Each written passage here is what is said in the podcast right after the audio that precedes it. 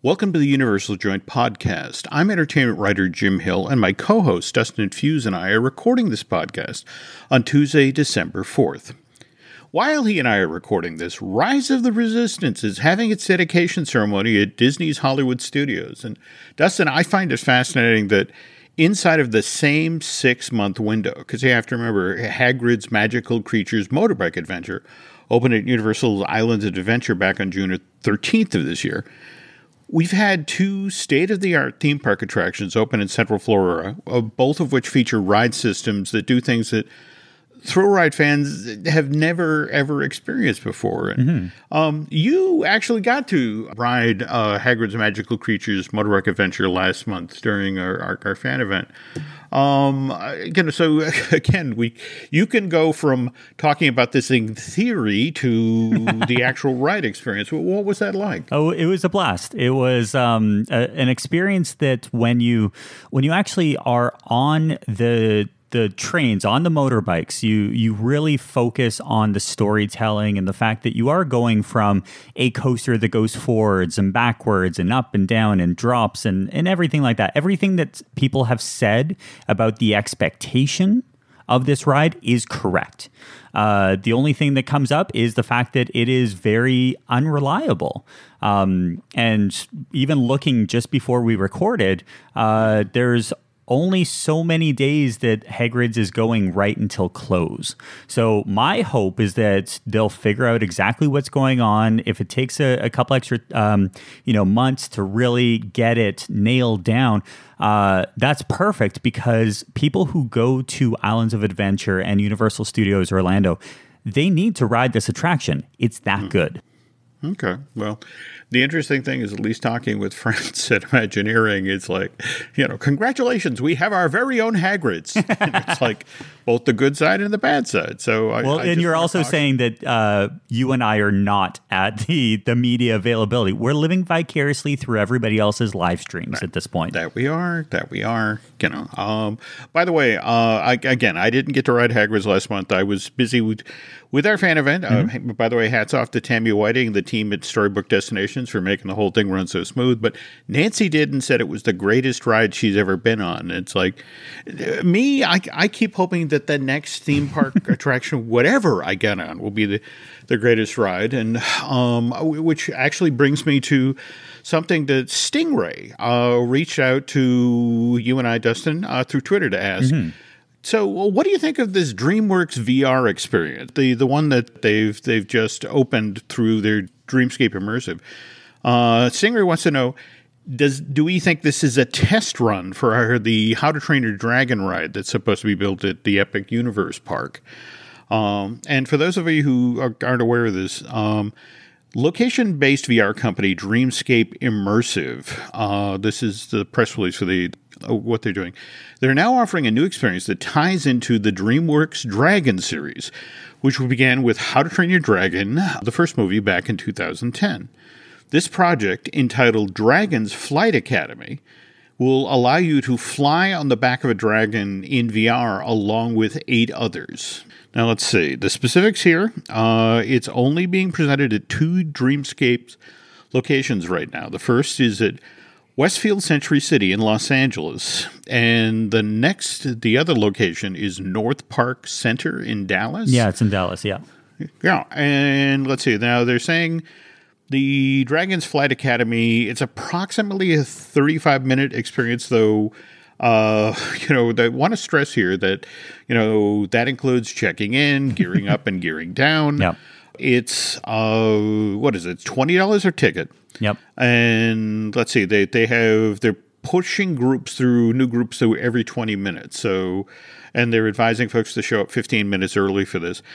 I have to say just from what, you know, the procedure you know they describe here between the get there 15 minutes early, you know, expect you know a lot of time gearing up, gearing down.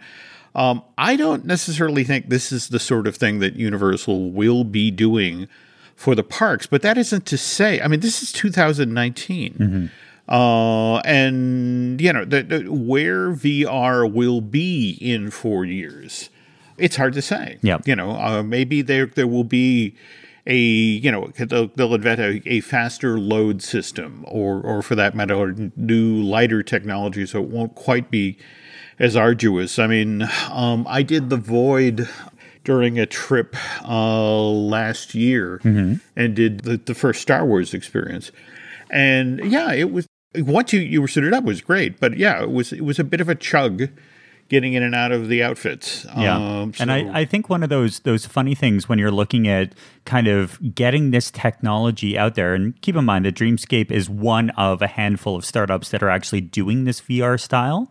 Mm-hmm. Um, and they did say in uh, in a variety piece that Dreamscape is uh, planning to open additional VR centers in markets including Columbus, Ohio, and the New York, New Jersey metro area.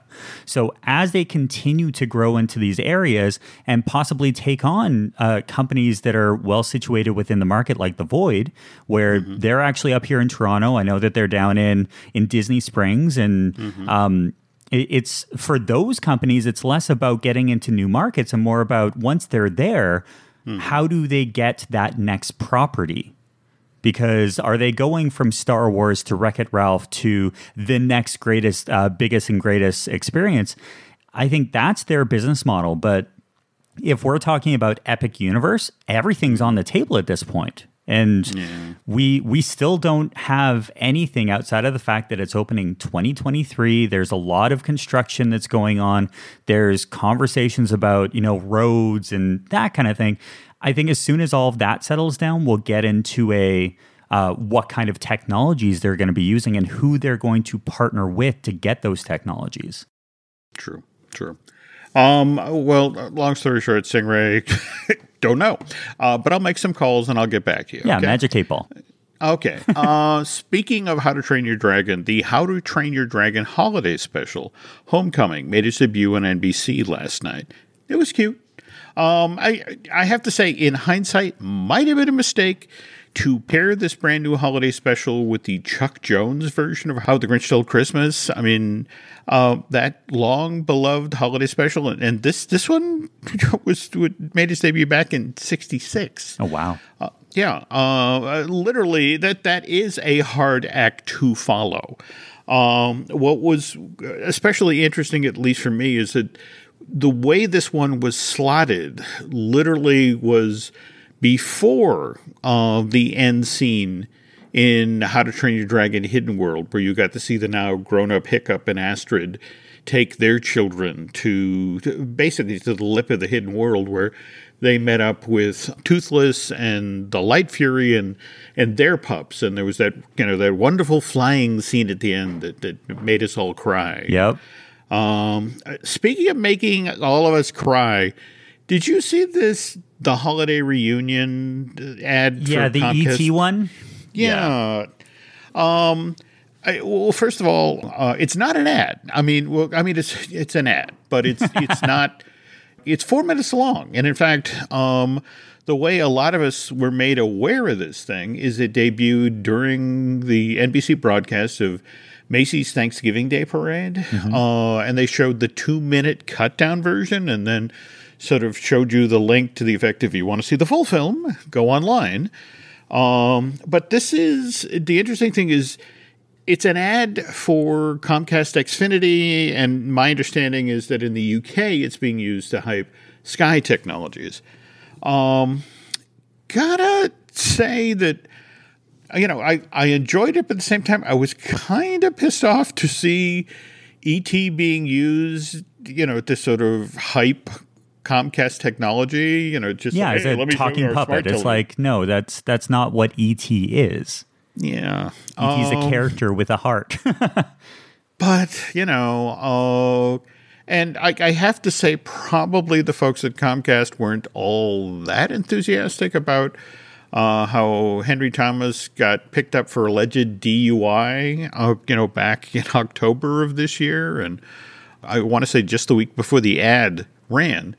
Uh, he appeared before a judge in uh, Portland, Washington, and pleaded no contest and was put into a diversionary program. And, uh, and more power to him. I hope he puts this behind him. But uh, by the way, Dustin, I have a theory. I don't think it was Henry Thomas's fault. Okay. Um, remember, in the original ET film, where Elliott is drunk at school because ET is home cracking beers, Mm-hmm. you know, because they're psychically linked. I think it was ET.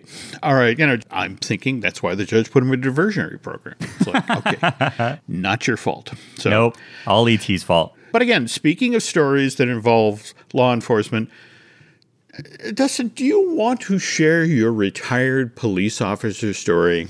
Yeah. Um, every so often, I spend a little little bit of time on Snopes.com, and Snopes is, is that place where you go to get things fact checked.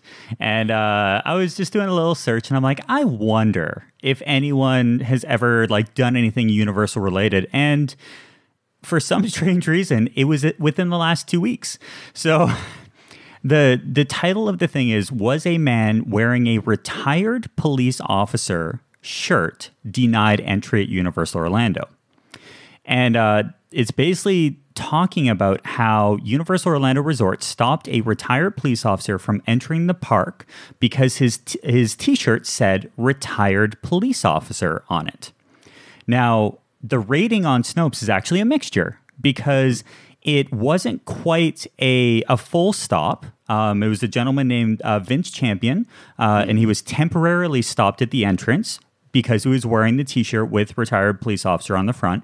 Um, but what's false is that he was eventually allowed into the park uh, because he was wearing the the shirt. So Champion uh, told local news station WESH that he and his girlfriend went to the resort on November 1st to enjoy Halloween Horror Nights, and um, basically said, you know, I had a shirt on it. It said what it said. Um, but park policy states the guests aren't allowed inside wearing anything that could represent someone as emergency personnel. So, although he countered with uh, the fact that he didn't believe the shirt could be mistaken for an on duty uniform, he told that even if it was mistaken, he's still a reserve officer and could help in the event of an emergency. So, staff let him in. Uh, it was a very interesting story to look at that um, to come up because the statement from Universal Orlando basically states that we want our, our guests and team members to be able to easily identify active working law enforcement. Although we don't prevent uh, guests to wear clothing or items that could cause confusion. So it was a very interesting story, and I'm, I'm glad that I headed over to to Snopes to see this because it really didn't jump up on anybody's radar. No, I mean, uh, I guess I completely understand from Universal's point of view, especially at an event like Halloween Horror Night. Oh, where, face it, absolutely. you, you're dealing with giant crowds coupled by lower lighting levels. And, you know, face it, somebody who's panicked and looking for help, uh, who sees police officers immediately going to reach out to that person. And, you know, again, you know, in some of these situations, literally seconds count, you know. Uh, so I, I get what Universal was doing. And, uh, you know, I- in a weird sort of way, I'm glad the story didn't get all that much traction because uh, it's just one of these things where it could have blown up into again one of these stories where people have a tiny piece of information and make a big you know kerfuffle about it Yeah, because it says stopped a retired. It it doesn't have that next sentence, which is he was eventually allowed into the park after a couple of minutes of conversation. Mm-hmm. So, and, and I've seen people, you know, in lineups, uh, you know, not just in, in theme parks, but at, you know, uh, live events and everything, they just wear the wrong attire. And it's something where there's a, a right way to go about it. And it's also like you, you pull them aside, you don't uh, escalate the, the experience, you explain what's going on. And you you create this this environment where it's not a accusatory. As soon as it becomes accusatory, that's when you get media and everything like that this involved. He basically just it happened. It is what it is. Uh, Universal, I think, did a, a did exactly what they should. They their statement was to the T. But the fact is, staff let him in. It is what it is. Okay. Well, And again, you know, that's the interesting thing is, you know, when it comes to Universal, especially Universal Orlando, there is literally a five minute pause between Halloween Horror Nights and then jumping straight into Christmas. Absolutely. And uh, uh, speaking of Christmas, we have two pieces, or actually three Okay. pieces of Seuss related news. Uh, we first go to the West Coast for Universal Studios Hollywood. I don't know how many of you have been out there for their version of Grinchmas, but they, they do this wonderful wonky Christmas tree uh, on the upper lot, and it's actually used as a backdrop for a lot of the uh, activities related to the Grinchmas celebration. That's where you see the Who's sing. That's where uh, you know the Grinch comes, and you know I think they do a tree lighting. Yeah, they actually had Mario Lopez Oh, uh, for okay. this last one uh, do the you know this is what's going on. They read the the story and then the grinch comes out. But yeah it's really interesting the difference between hollywood and orlando Mm-hmm. is night and day. I would love to be able to uh, make that trek between the two uh, in a single season. Yeah, especially this year with uh, they have swapped out their the old wonky Christmas tree for a brand new uh, version. Uh, it's 55 feet tall, loaded with LED lights, and this is worth seeking out uh, on YouTube, folks, because they they have choreographed the lights on the tree uh, to music as part of the Grinchmas ceremony, and it's just it's absolutely killer. It's it's one of these things where I really hope it makes its way to Orlando soon. And, and speaking of things that Hollywood is doing that I hope make it to the Orlando market, you know, if not this Christmas, next Christmas. Have you heard about this? Uh, where there, where Universal Studios Hollywood is partnering with Cameo uh, to so that guests can get free personalized video greetings from the Grinch. wow that yeah. that that looks awesome Yeah. Now, I, again, folks, uh, I have to caution you. This is only through December eighth, so you, know, we, oh, you know, and we'll have the show up later this week, so you'll have to run and gun here. But um, they're taking online submissions at Cameo.com backslash the Grinch, one word, the Grinch, uh, through December eighth, and the, the if you go to the website. They offer simple instructions about how to create a personalized video greeting from the Grinch, which can then be delivered to friends and family.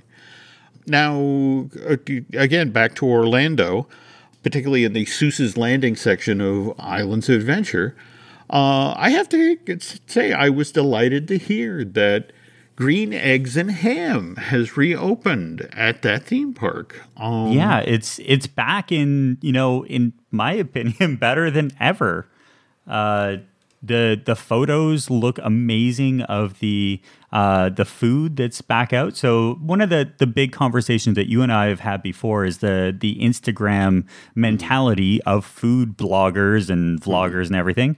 Everyone wants to get there first in order to basically just take the photo of the food and then well they're good. They they don't need to eat it or if they do eat it they're only going to have one of the 17 hot dogs that they order. Um but green eggs and ham have always been a you know it's great to look at but as soon as you go to bite in you're like wait a second. I, I don't know if i want this. Things have changed. So over at uh, Green Eggs and Ham in Seuss Landing at Universal's Islands of Adventure, uh, they're doing a lot of things with potato tots. So from uh, pizza tots, which a lot of people kind of know those things from Halloween Horror Nights, um, mixed in with uh, we've got buffalo chicken tots, who hash, um, the green eggs and ham tots, and a s'mores Nutella.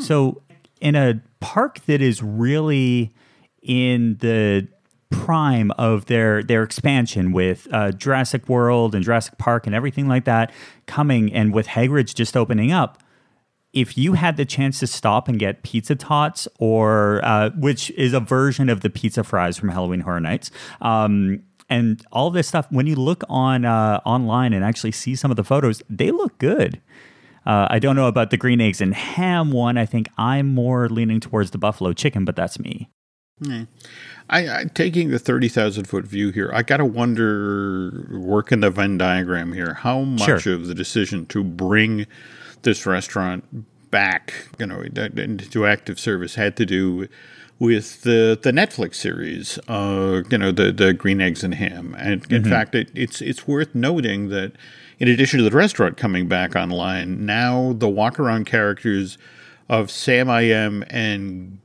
Guy Am I? I, I think that's that's his name. Uh, yep. They're back as well.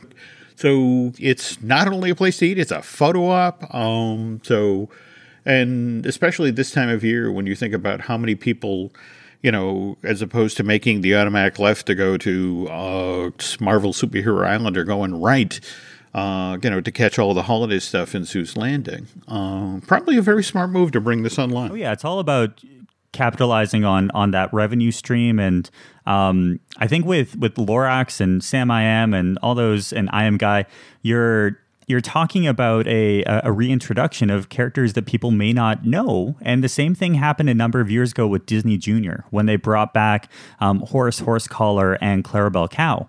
You're getting this reintroduction. And honestly, more walk around characters is exactly what we want. And we talked about it during our uh, our live podcast. If you haven't listened to the last uh, episode, jump on because it's when we talked about exactly what happened during our our event, and we talked about character palooza. How in Universal Studios Florida, you'll walk through uh, the streets and you you can see all those characters that you see on like social media and everything from uh, who did we see? We saw all the Simpsons guys. We saw all of the like um, Olive Oyl and Popeye and Woody Woodpecker and every like Universal is doing this to a next level, and I think it's a great thing for guest satisfaction. Mm, probably true. Um, anyway, uh, speaking of green eggs and ham and breakfast related stuff, when Dustin and I get back, we are going to talk about Voodoo Donuts, both the Universal Hollywood and the Universal Orlando versions of these sweet shops, is not to mention what's been going on lately, both with the East Coast and West Coast version of City Walk. And we're back. Um, but before we get started with all the City Walk related stuff, Dustin, you have some news in regard to uh, the Bourne Stuntacular, which remind me, this was brought to your attention how? So uh, sometimes you just have to jump on Twitter, mm-hmm. and that's that's what this is all about. Uh, we we both actually follow uh, Banksley, so at attractions and at Banksley, and he posted how there was a um, a little bit of a, a, a, thing going on with Universal Orlando uh, annual pass holders that uh, they were given the opportunity to go and do a, a taping for the Bourne Stuntacular pre show. Now, when this came online, it was uh, a huge opportunity because you get immortalized in a pre show uh, until it comes out, and then you're like, oh, I'm in that pre show. um, but it's going to be happening Saturday, December 14th uh, from 9 till 1. And uh, we did a little bit of extra research, and it looks like uh, over at uh, BioReconstruct, uh, which once again one of our favorite flyover uh, producers of news, um, he was talking about how with uh, with this experience, there's usually a very limited amount. So when he jumped on a couple of days ago, there was a moment where there were 167 spots remaining. So, do we know how many you know people they're actually going to be utilized uh, for this this show? I don't really know until we see the uh, the the finished product. But that's a lot of people, and let's be honest, annual pass holders all jumped online, snatched up the spots, and it was sold out within minutes. So, uh, but you, you uh, pointed out while we were pre gaming though that it's not every annual pass holder that can actually get into this thing, right? yeah, uh, it was. that's that's what's funny about some of the things. You you have to read the little fine print, and um, apparently seasonal pass holders are blocked out of the Universal Studios Florida and are unable to participate. Got it. Got it. Hmm. Well, again, you know, you you, you got to appreciate Universal's ingenuity because you know, think of you know, there's got to be at least a couple of seasonal pass holders who wanted to get in on this thing, and it's like probably somewhat reluctantly, but you know, eventually they caved and upgraded their annual to the the next level, whatever would get mm-hmm. them into uh, this stuntacular shooting. And, and speaking of, of, of though, you were also mentioning that a kind of a parallel track from this uh, pre-show project. They've actually been sort of casting just stunt people for it, though, right? Yeah. So it looks like a company by the name of Action Horizon Stunts, mm. which actually is over at uh, on um, Instagram. So Action underscore Horizons underscore Stunts, and uh, they were uh, getting uh, all their their folks out to uh, basically train and uh, do a uh, a job fair hmm. for this this experience. So it looks like um, stunt performers with experience in martial arts, parkour, tumbling, high uh, high fall training, and close quarter combat were uh, were requested. there was a fitness evaluation. Uh, and this happened back on, it looks like, do, do, do, do, do, callbacks were on November the 4th, mm-hmm. um, which when we're looking at you know how how far out this casting has to happen, mm-hmm.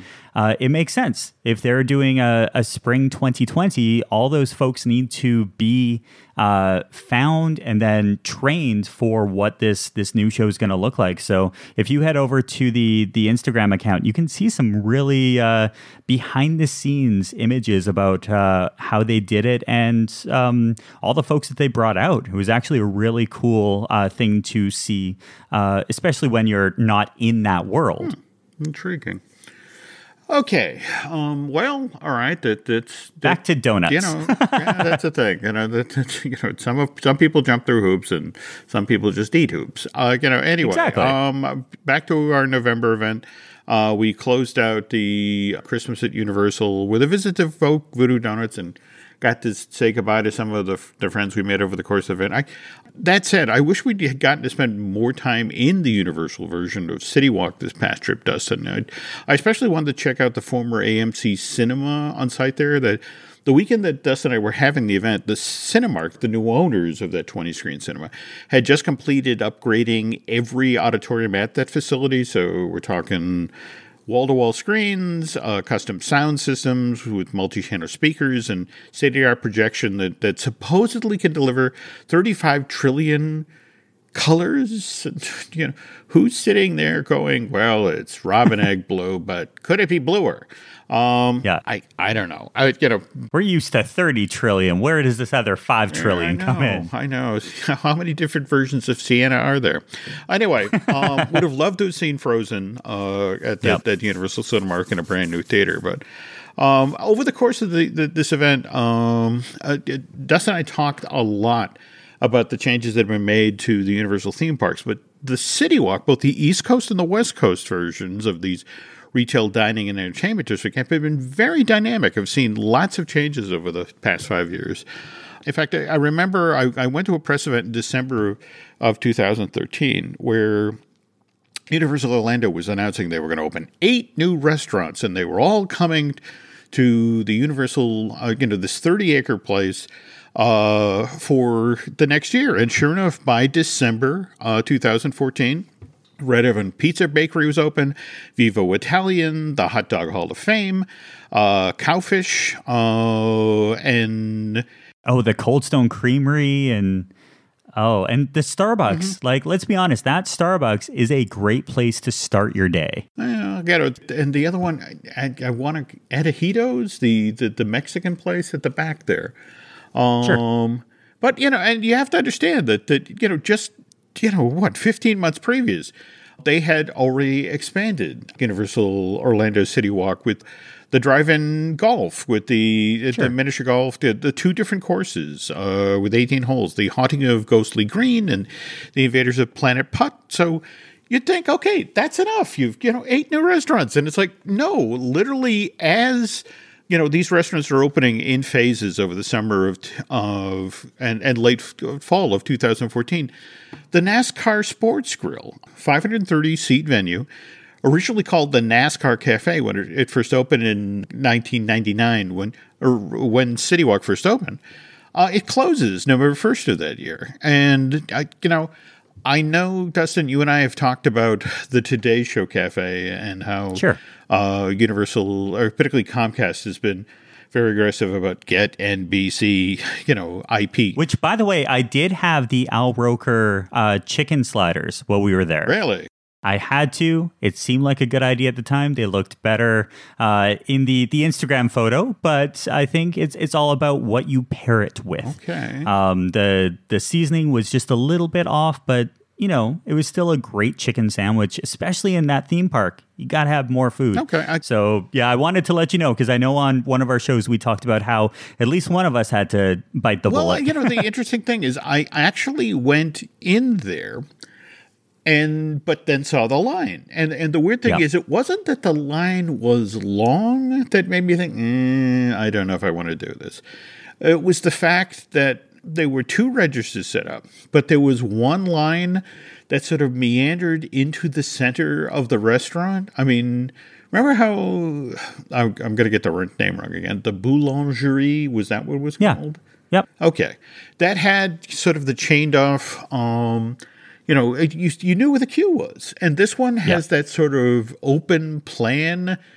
Uh, but you, you literally had you know ten people standing in line face down on their phones who were, you know, sort of blocking flow in the restaurant. And it was just sort of like I want to try the food, but I don't know as I want to get in that line. You know, so Yeah, we well we had the same issue over at Mel's uh, Drive-In when we walked in and had uh, lunch. I think it was on day 2 We had uh, we saw one of these um these groups, the large uh, travel groups. I think with Brazilians, um, and their tour coordinator actually came in through the back door, the exit door, and led. Prob I, I I don't even know. I lost count after 50 uh, teenagers all the way around to you know basically have this this uh, this meal and you're sitting there like wow there are so many restaurants on property. And then you start really thinking that well there's only a handful that could actually hold those 50 kids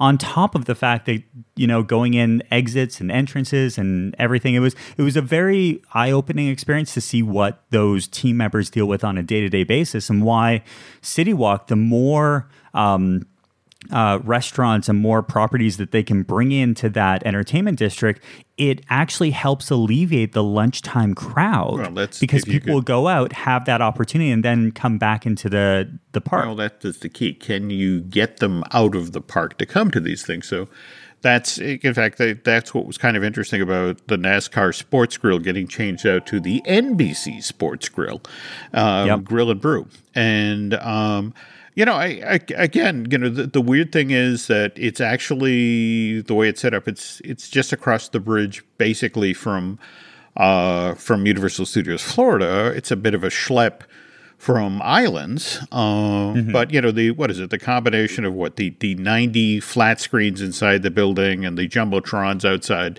You know, it's supposed to appeal to sports fans. But conversely, though, um, you know, it- it's interesting that the NBC Sports Grill opens on October twenty third, two thousand fifteen. Uh, but on August 31st of that same year, across the way, uh, we saw NBA City again, another uh, one of the restaurants that had been as part of City Walk, uh, you know, right from the start back in 1999. It closes in August on August 31st of 2015, and that restaurant, after an extensive retooling both within and without, becomes Toothsome's Chocolate Emporium and Savory Feast Kitchen uh, which opens to the public on September 22nd, 2016. And this starts to do land office business, but but for the very thing that you you mentioned, Dustin, that because it was you know this restaurant was is so close to the island's entrance, and you know it has that elaborate smokestack and the gears out front. It it catches your eye on the way in, and there are a lot of families uh, that you know if they're leaving uh, islands and headed over to Universal, or if they're out to go back to their hotel, you know, get in the pool, with that sort of thing, wind up over there for lunch. So it does um, great lunchtime business and a, a solid dinner business as well. and they've got a great retail program. So when we went in there, the the there was a, a decent number of people that were, you know, getting lunches and that kind of thing. But the lineup to go over and get macarons and get, you know, their prepackaged chocolates, mm. I'm like, okay, they did this mm-hmm. right. Now, granted, uh, would we have rather have liked a Willy Wonka? Sure. But it, it worked out perfectly for that location. And honestly, that versus NBA, mm. I think it's just a uh, you have to listen to what your guests are asking and give it to them. And you have to wonder, given that you know uh, the NBA experience shuts down in August of 2015, and you know if we we jump ahead to 2019 and the NBA experience opening at Disney Springs, you know, yeah, got to wonder, you know. I'll have to go back and look at the timeline of the closure for Disney Quest and you know, you got to wonder how early Disney began its conversations with NBA. Um, well, and I know that with, um, so we were actually there. So we ended up uh, leaving Universal after our event and then heading over to uh, to Disney for a couple of days. And I spent some time at NBA Experience. Mm-hmm. And the interior store and everyone who was coming out, uh, if they were basketball fans, absolutely loved it. Mm-hmm. But the crossover between a Disney Quest and an NBA experience, most of families that I saw leaving were like, oh, I wish the Disney Quest was still here. And I'm like, see, if you were there five years ago, would you be saying the same thing? Mm. Because Disney Quest was definitely aging and having NBA come in, and it's still not completely done. They still need to get their restaurant up up and uh, open soon. Um, but when we're talking about Universal, the fact that NBA City was there and you could go in at any given part during the day, and the only time it was busy was probably 15 minutes after Islands closed. Yeah, that's true. That's true. By the way, speaking of closure, uh, let's see the the last Disney Quest, the one at, at downtown Disney on the west side, closed yep. on July second, two thousand seventeen. So, do we know when the announcement was? I'm I'm trying to find as we're talking as we're we're going through the the NBA and everything like that. I'm trying to figure out when the NBA was originally announced to go to to Disney because I have when it was when it will open, um, but that there was a time period there, and I, have heard stories about that area at um, you know the former Disney Quest, and even on the other end at, at, Universal, how the WWE wanted to put their head their Hall of Fame in a physical location and uh, they hit the same wall as what NBA did, where Disney Quest or Disney wanted Disney Quest to uh, basically keep that building and didn't want to start from scratch. Where at the end of the day, they did when the NBA was uh, proposed what they did. Mm-hmm. But it's just interesting seeing that timeline and then going back the number of years later and seeing, oh, Toothsome is still doing great business.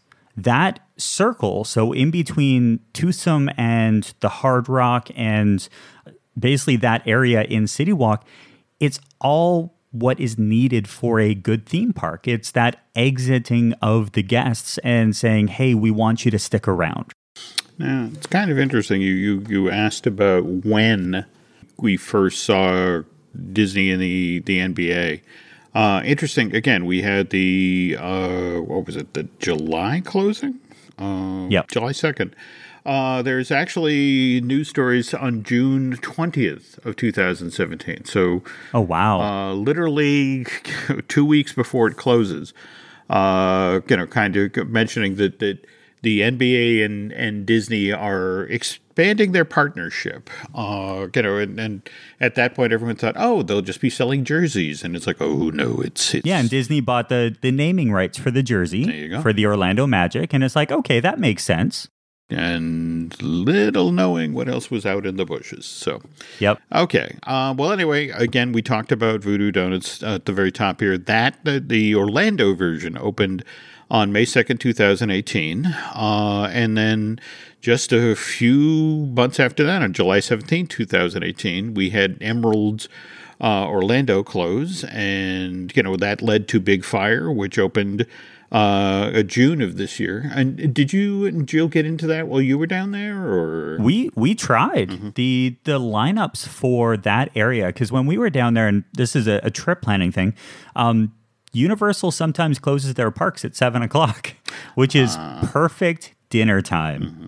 So all of those restaurants from uh, Margaritaville to Big Fire to even Voodoo Donuts, mm-hmm. and we did talk about going for dinner at Voodoo Donuts. It didn't end well, but mm-hmm. uh, we actually ended up going back to Sapphire Falls for um, like a, a salad mm-hmm. and you know things like that to you know just sustain us. But Yeah, Big Fire was, I believe, when we walked up for two people was going to be about an hour wait. Well, uh, so you did the Dutch trading company there in the lobby, or Yes. yeah, yeah that's and I hit that a couple times when we were there as well. when you're trying to sustain yourself to go uh, from one uh, event to another, because we went straight from that. I think we ended up doing uh, trivia down in the the conference room uh, that night, and it was just you you have to sustain yourself and and have that energy. So it was really great that there was at least something open after the parks closed, but we just weren't used to the seven o'clock park closing. Get that, that too. Okay, so uh, getting back to City Walk here again, what fascinates me is how consistently when you, you you know Universal Orlando, if you think about all these restaurants in City Walk and how they're able to shut them down and completely retool the interior and exterior, bring in the new theming, bring in the menu, and typically get these places reopened in in a ten to eleven month time frame. Um, though oddly enough, the one restaurant at or Universal Orlando City Walk that will not be changing anytime soon is the Hard Rock Cafe. Uh, by the way, folks, this is the world's largest Hard Rock Cafe. It has a seating capacity in the restaurant area for a thousand diners, and the uh, entertainment venue just off of the dining room there uh, has seating for three thousand. Um, yeah. But uh, you know what I guess is kind of intriguing to me is that uh, April sixth of this year, uh, Hard Rock International announces that it has reached an agreement with uh, City Walk to keep its restaurant and entertainment venue in place for another twenty years, uh, with the lease extending all the way out to uh, 2039, which I, I think, Dustin, you mentioned we talked about it in an earlier show. Yeah, that, I think that was the show that we were trying to figure out how long The Simpsons are going to be around mm-hmm. uh, in in uh, Universal Studios Florida, mm-hmm. and we were trying to figure out who was going to be first to to leave. Would it be Hard Rock or would it be The Simpsons? Mm-hmm. And The Simpsons is what twenty fifty something. Mm-hmm. So yeah, we're yeah. these are you know 20 years for a, a venue is a long, no, long absolutely. period of time. And, and uh, but of course, what this makes me think about is Jimmy Buffett's Mar- Margaritaville, which again, mm-hmm. you know, right before the bridge leading up to Islands of Adventure. Um, and I think a lot of people don't realize that Margaritaville is actually a chain of restaurants. There's 23 of them. Uh, first one actually opened at Key West back in 1985. And what kind of intrigues me about whether or not the one that's at Universal Orlando City Walk is going to stay in place is that phase one of the Margaritaville Orlando Resort – opened in January of this year. Uh, this is a 300 acre resort that features vacation cottages, a 184 room luxury hotel, uh, timeshares. Uh, the the water park uh, component of this thing, Island H2O Live! Exclamation point! Uh, opened in June of this year. Um, and the weird thing is, if you go to the Margaritaville Orlando Resort, there is no Jimmy Buffett's Margaritaville. Uh, there's five restaurants on site. They've got Euphoria, which is fine dining, On Vacation, which is a breakfast buffet, Provisions, which is basically a store but has grab and go food, uh, Salted Rim uh, Bar and Grill, which I don't need to explain what that is. And then they have Sunset Walk, which is basically the resort's food court, but no full on Margaritaville restaurant. Um, on the now, other hand, fun fun thing when when you were talking about the the Margaritaville, is there a chance that they could promote the Margaritaville Resort Orlando at Jimmy Buffett's Margaritaville at Universal Orlando Resort? Because I'm sure that that's probably a conversation that come up. You know, uh, do we allow that? Is that a contractual thing when we're telling our guests, "Hey, you should"? Go and stay at our resort. You're at our resort, and I Jimmy Buffett's is just down the road. Wonder with you know face it, you know that that you know they haven't even finished completion of Surfside, right? Sure. you know, it's it's well, it, it's it's another thing that came up when we were um, over at the Lego store mm-hmm. at uh, at Disney Springs. Mm-hmm. Do they talk about Legoland? Mm-hmm. And as these these companies start to build their own destinations, mm-hmm. uh, where does that leave these contractual, you know, storefronts. So it's it's an interesting kind of way of looking at it. Yeah, but definitely something uh, the topic we should do some research on. Circle back. on. absolutely, Um, can't wait for by that. the, the way, on the other hand, though, you know, let's not forget though that if you're paying attention during Jurassic World, the original 2015 film, you know, and you you're not just not just watching Chris Pratt. In the Main Street USA, the retail corridor section of that theme park resort, Jurassic World actually has its very own Jimmy Buffett Margaritaville restaurant. In fact, it would love to have been in on this phone call where uh, they persuaded Jimmy Buffett to actually come down uh, to the shooting, which, as I understand it, was at done in that Six Flags in New Orleans that was devastated by the hurricane. Uh, but yeah, that, that that scene where the the pterodactyls have gotten loose and are attacking all of the tourists. If you look closely, Jimmy Buffett is running in terror outside of his restaurant. So you know, it's just now, do you think he was the one who made the call, or was it vice versa? I, I don't I you know it just I, I have to assume given that they were you know trying to make Jurassic World seem as real as possible and putting real restaurants in it, he probably learned about it as like yes I want to be in the movie and yes I want to be eaten by a dinosaur. So um, anyway, speaking of which, the very first Jimmy Buffett's Margaritaville that was opened in California. Uh, opened at Universal Studios Hollywood City Walk back in March of 2017. And um, at the very top of, of this segment, uh, we talked about how Universal Cinemark at, at uh, City Walk just got an upgrade. Well, it's worth noting that, that back in February of 2016, uh, the AMC Theater at Universal Studios Hollywood, uh, in their version of City Walk, also started getting an overhaul. And by March of that same year, all 18 theaters in what's now known as the Universal Cinemas featuring IMAX uh, received makeovers. And um, this is where it gets kind of interesting, Dustin, because you know, after I one of the reasons I I walked this through everything that had been done for Universal's uh, Orlando's version of City Walk is if we now pivot to Hollywood, a lot of ideas that started out east came west. Uh, mind you, one of that is not Voodoo Donuts. Uh, Voodoo Donuts, in fact, the, the folks in California get kind of upset when you know uh,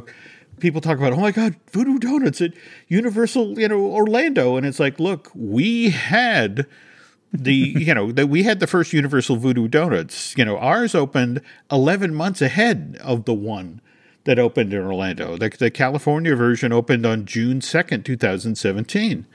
Um, so you know, it's just sort of like I, I apologize if, if we've been too enthusiastic about the Orlando version. You you know, California has bragging rights. You got in fact that's the very first Voodoo Donuts that got built in California. So uh, kudos to them. Um, okay, we jump ahead now to January second, two thousand eighteen. The Saddle Ranch Chop Shop, uh, a restaurant uh, at City Walk that was it's located right across the way from the entrance arch to Universal Studios Hollywood closes. yeah, prime location. It, a killer location. Uh, one month later, the Wolfgang Puck Bistro uh, at the Universal Studios Hollywood uh, City Walk closes. August 21st of that uh, same year, the uh, a West Coast version of Universal Orlando's Vivo Italian Kitchen opened. We jump ahead now to uh, September 4th, 2018. Camacho's Cantina closes at the, Hollywood City Walk. It's then replaced by a West Coast version of Universal Orlando's Antojitos Cocina Mexicana, which uh, opened to the public in uh, October 8th, 2019. And then this this just fascinates me. April of this year, again, you know, we, we, we just talked about how here's the Hard Rock uh, in Orlando. It extends its contract to 2013 because just this past month, on November 18th to be exact, the Universal Studios Hollywood version of Hard Rock Cafe announces that it will be closing its doors on January 8th of th- the coming year, 2020, to Yep. create room for a Toothsome's Chocolate Emporium and Savory Feast Kitchen. Which, uh, you know, th- this news just broke uh, earlier this week, and it's supposed to open in 2021. Now, I have to tell you this, and I'm fascinated by this announcement because I have been hearing that Toothsome's was going to the West Coast, but what I was told was the site um, that you know that they had set aside for it was again the Saddle Ranch Chop House, which, as you just mentioned, has this killer location right next to the entrance arch for uh, uh, Universal Studios Hollywood. In fact, mm-hmm. the argument was that they wanted that positioning for much the same reason that you know that when they were doing Toothsomes, they went after the NBA City uh, location in Orlando. You know, figuring that people coming straight out of islands uh, you know, this would be the first restaurant they see, and you know, and uh, you know, pretty much the same thinking that when people were you know finishing their day at at uh, Universal Hollywood, they'd come out you know through the entrance arch, and there it is. It's literally right there. Mm-hmm. Um, but the new thinking, and this is, you know, it's one of these things where it's like. This is somebody who just sat down and said, okay, look, yes, you're right. It's a primo location. But let me explain to you about Hard Rock, you know, especially the Hard Rock at City Walk Hollywood.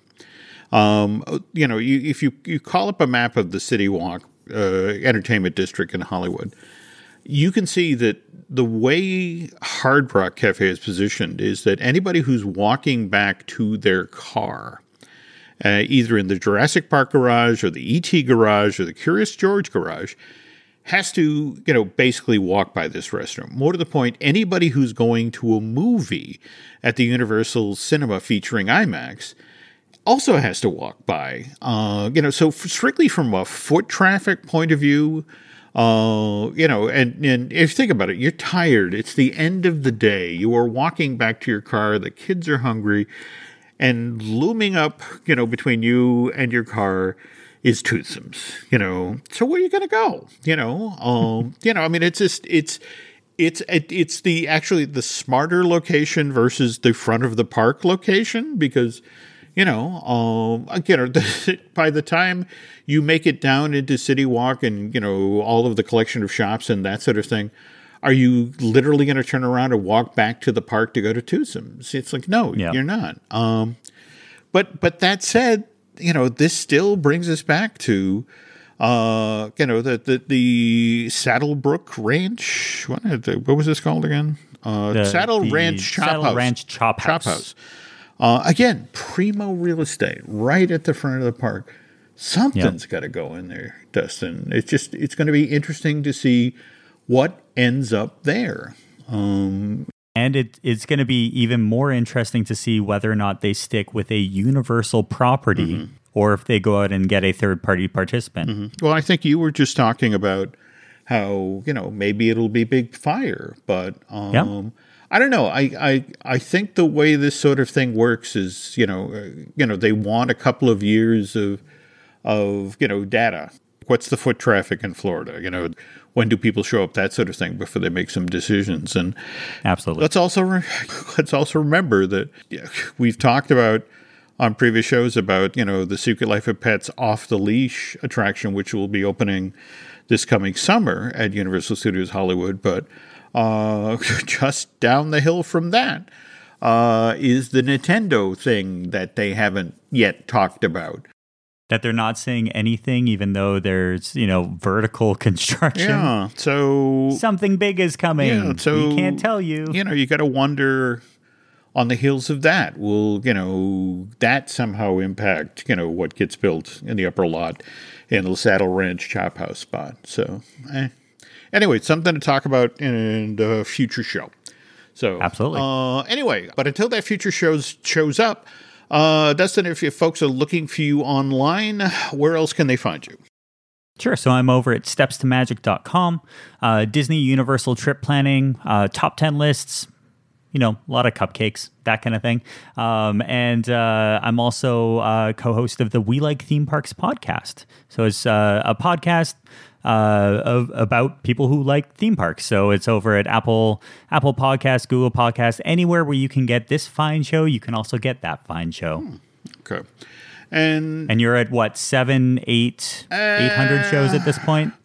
uh, let's see. We got Disney Dish with Len Testa. We got uh, Fine Tuning with Drew Taylor. We got Looking at Lucasfilm with Dan Zehr.